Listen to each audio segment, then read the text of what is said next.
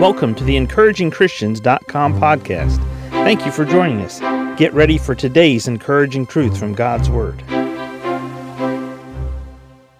In today's podcast, I believe that we should look at something from the Word of God that's called reluctant obedience. Reluctant obedience. And today we're going to look at someone who was a prophet. Jonah, Jonah chapter 1.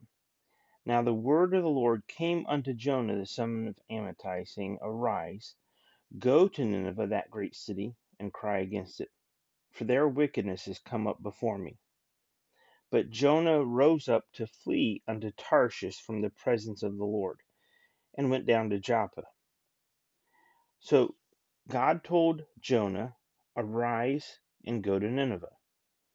He went in the opposite direction he went to Tarshish. He went down to Joppa. He got a boat fare. He paid the fare. He got on a boat, headed to Tarshish. Now, Jonah did obey God. Jonah did go to Nineveh. Jonah did preach for God. He did preach the word in Nineveh, and people did repent. But there was a wind, there were waves, and there was a whale. Jonah's reluctant obedience did have some impact in Jonah's life. There was no way around it. When Jonah got to Nineveh, his skin color had changed. In fact, his skin, some of it had been eaten off with the acids and it was healing. So he had scarring from his disobedience to God. Jonah 2 in verse 1 Then Jonah prayed unto the Lord his God out of the fish's belly. In other words, when Jonah ran from God and then he chose to turn back and return to God, he chose to be obedient. But in the meantime, from the time God told him what to do and Jonah finally decided that he would do what God told him to do, there was a time of per- a period of time where Jonah was going the opposite direction. And Jonah was bringing into his life consequences that he didn't necessarily have to bring into his life. God responded to Jonah's lack of obedience by sending the wind, by sending the wave, and by sending the whale for you and I as believers, God tells us what to do through His Word. His Holy Spirit lives in our heart, He speaks to us.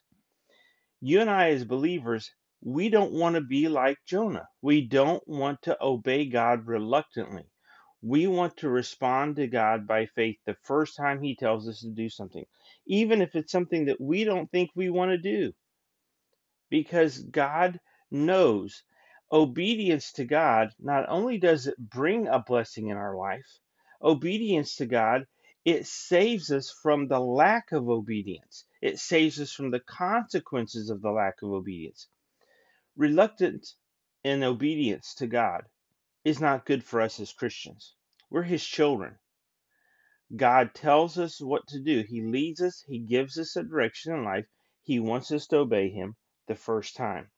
Don't be like Jonah and obey God reluctantly. When he speaks, just do what he says. This message is for me as much as it is for anybody else because there are plenty of times where I don't understand, or I question, or I doubt, or I don't trust by faith. But if I'll just obey God, if you'll just obey God and not be reluctant in our obedience, He won't be reluctant in blessing us.